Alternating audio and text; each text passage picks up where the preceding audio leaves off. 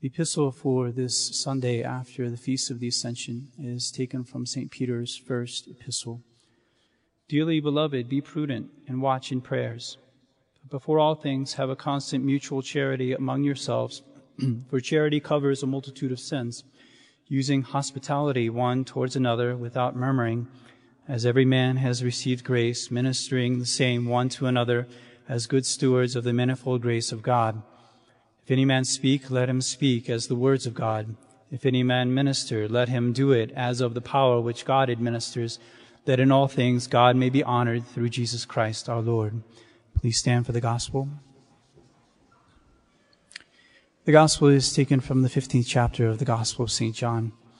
At that time, Jesus said to his disciples, When the Paraclete comes, whom I will send you from the Father, the Spirit of truth, proceeds from the Father, he shall give testimony of me and you shall give testimony, because you are with me from the beginning. These things have I spoken to you, that you may not be scandalized. They will put you out of the synagogues. Yes, the hour comes that whosoever kills you will think that he does a service to God. And these things will they do to you because they have not known the Father nor me. But these, these things I have told you, that when the hour shall come, you may remember that I told you.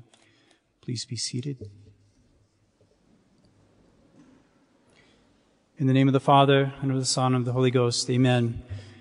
My dear faithful, we Americans like to get things done. We have a very strong work ethic. And as a result, we often tend to evaluate people and places according to how much money they make or how much time they save, how many things they have built. And of course, these things are not bad of themselves. It is, it is very good to have a good work ethic in this life, to be a hard worker. There's absolutely nothing wrong with that. But, but what tends to happen to, to all of us with our fallen human nature is, is that when we're good at something or we're very inclined to something, we, we might have the temptation to isolate that one thing and make it like the only thing that's important say you have someone who's, who's like really good at basketball and, and really bad at baseball. I mean, the, the temptation for such a person would be to say that effectively basketball is the only real sport and that base, baseball is stupid and it should not be played at all. Um, so that, that that person can take their their strengths and, and, and dominate. And what we um, might tend to do in, in the spiritual life, in, in what Americans have historically done, is, is to take what they're good at, working, and make that the whole focus of the spiritual life. Um, this contrast between the contemplative life and the active life, to isolate that active life and say that pretty much that's the only thing worth pursuing in the spiritual realm. And if you, if you don't do that, if you're not good at that, then effectively you're not holy. This was the, the ultimate source for the one heresy that bears our name, uh, Americanism. Americanism described by Pope Leo XIII and condemned by Pope Leo XIII in his encyclical Testem Benevolentiae, where he, he points out the Americanists make this artificial distinction between active virtues and passive virtues, a distinction that was, that was never made in the past. And they say that the, the active virtues are really the real virtues and, and passive virtues are, are no virtues at all. And th- this mentality that doing is everything more than being led them to despise the religious life. That the religious life somehow constrains you, it pushes you into a corner, it restricts your liberty. And it, if, if you want to get things done, which is like really, really important, then you got to have as much freedom as possible. So, so we should um, not see the religious life as as something, at least the, the contemplative religious life, as something desirable or what makes you holy. So Pope Leo XIII obviously condemned this mentality because it goes against the entire tradition of the church. Um, the contemplative life has always been seen as higher in many respects than the active life, and we can't all of a sudden change that. So, I mean, the, the problem is not that work is not good. The problem is that work is not the only good.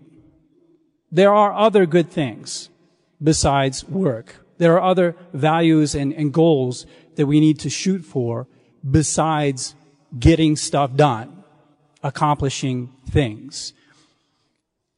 You know, it can be interesting to, to live abroad, to, to live in another country, to be immersed in, a, in another culture because it teaches you something about yourself and, and also the place that you come from. Whereas if you're always hanging around with your own people, you, there are things you will just never notice. And I remember the first time I lived abroad when I, I went to France for two months in 2002.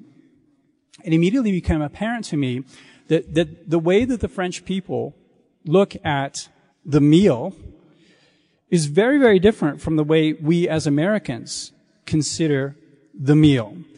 Um, for the French are, are not at all interested in convenience and efficiency when it comes to meals. They want a sit-down meal. They want fine food. They, they want fine silverware. They want to talk for hours. They want to have many courses. And this is not at all our mentality. I think probably the only place possible for the invention of, of fast food is, is our own land. We, we are not interested in having a table. We're not interested in having silverware. We're not interested in having company. We want a sack of food with a drink there, and we want to haul whatever's in that bag and get on with our life so that we can get stuff done because that is the most important thing. It's a question of priorities. It depends on who you are, where you come from, what's more important to you. So I just, why am I mentioning all this? I, I want to apply this to the spiritual life.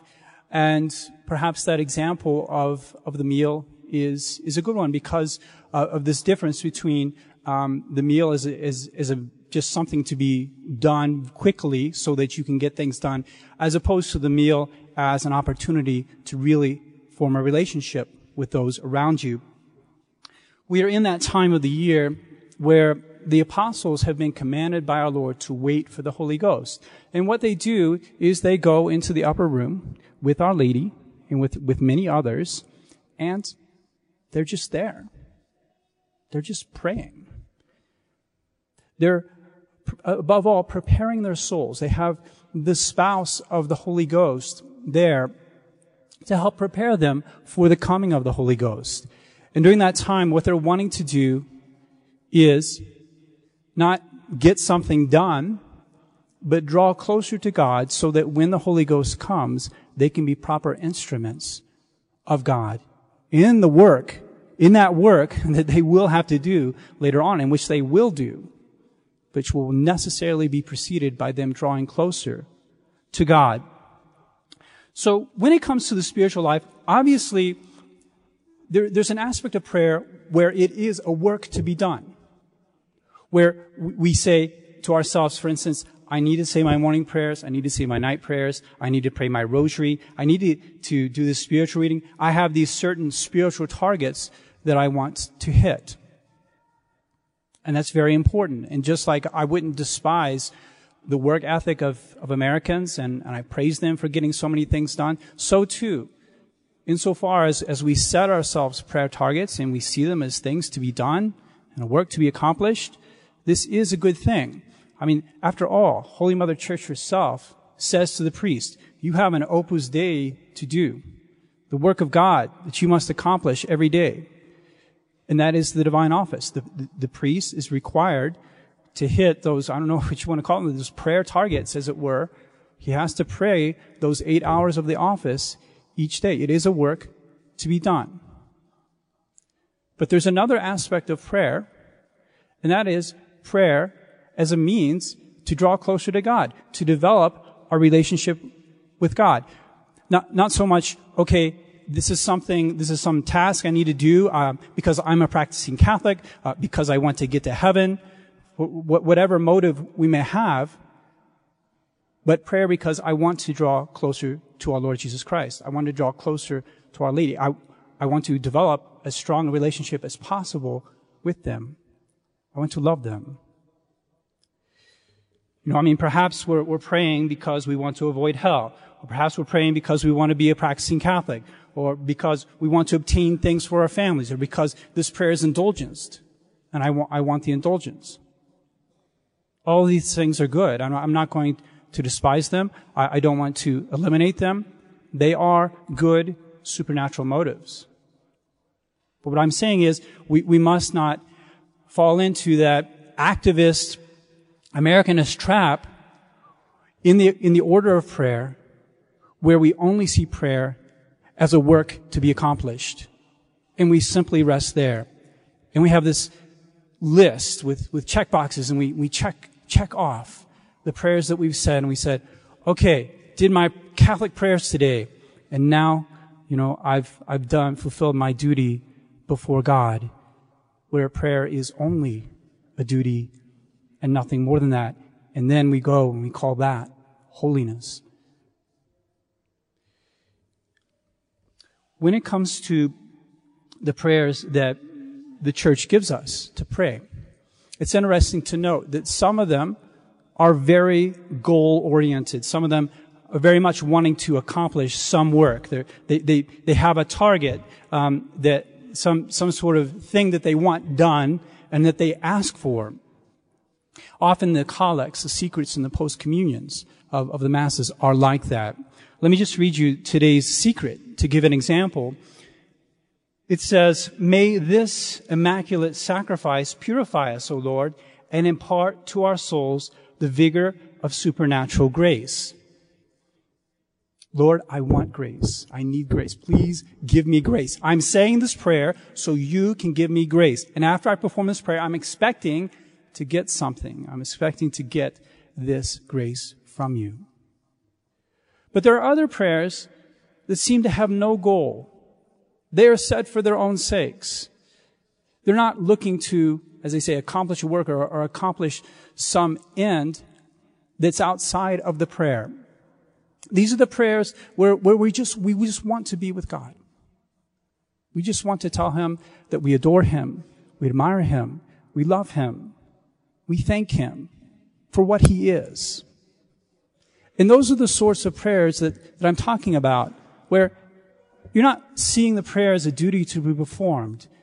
You're seeing the prayer as a means for you to deepen your relationship with God. The Gloria that we pray at Mass, that is an example of this. We praise you. We bless you. We adore you. We glorify you. We give you thanks for your great glory. And that's it. And that's it. You alone are holy. You alone are most high. And that's it. There's no work to be accomplished. We are just dwelling with God. The Psalms themselves are, are full of these prayers that are just simply being with God. They're just, the psalmist just wants to be with God, to praise Him. I want to bless you at all times. Psalm, Psalm 33. They're not so much looking to get that supernatural work done and to say I've checked off my boxes and now I'm, I'm good with God. I'm on my way to heaven. But just to open the heart to God and draw close to Him. So how do we tell if we're a workaholic at prayer or not? If, if we're not just doing the prayers in order to do them and, and, and be good with God, but also there is a relationship that we're forming with God. We are loving God. We are drawing close to Him. So I've got a little examination of conscience that I think would be good for, for us to ask ourselves these, these questions, um, just to evaluate our own prayer life to see if, if we're just performing perfunctory duties or if we are actually, at least sometimes, I'm not saying all the time because we can't, can't have that highest intention all the time, at least sometimes we should have that intention. How do we tell? First of all, do you pray just using formulas, just using prayers that are written down that, that you simply recite? Or do you actually talk to our Lord and our Lady? Do you actually speak to them from your heart from, from time to time? Secondly, Do you just pray when others are praying? Do you just pray because of the sort of the, the world you live in, the context you live in? Or do you yourself spontaneously move yourself to, to prayer? Do you seek out prayer of your own accord? Number three, do you only pray when you've decided to pray? Like you've scheduled your prayer, and you decided this is when I'm, I'm going to pray, and that's, that's when I pray. Or are there times when you are, are, are in a state of mind, you're in a situation or whatever, and you say to yourself, I need to pray. I need to pray because of the, of the state of my soul, because of this situation. I need to lift my heart up to God. Perhaps it's, it's just for a few seconds, or perhaps it's, it's a more extended time where you say, this is, this is a situation where I really need to, to stop and say some prayers. And then lastly, do you tell our Lord that you love him? Do you tell our lady that you love her? Are, are there sincere affections in your heart for our Lord and our lady? Um, like when we pray the Gloria, is, is that really you?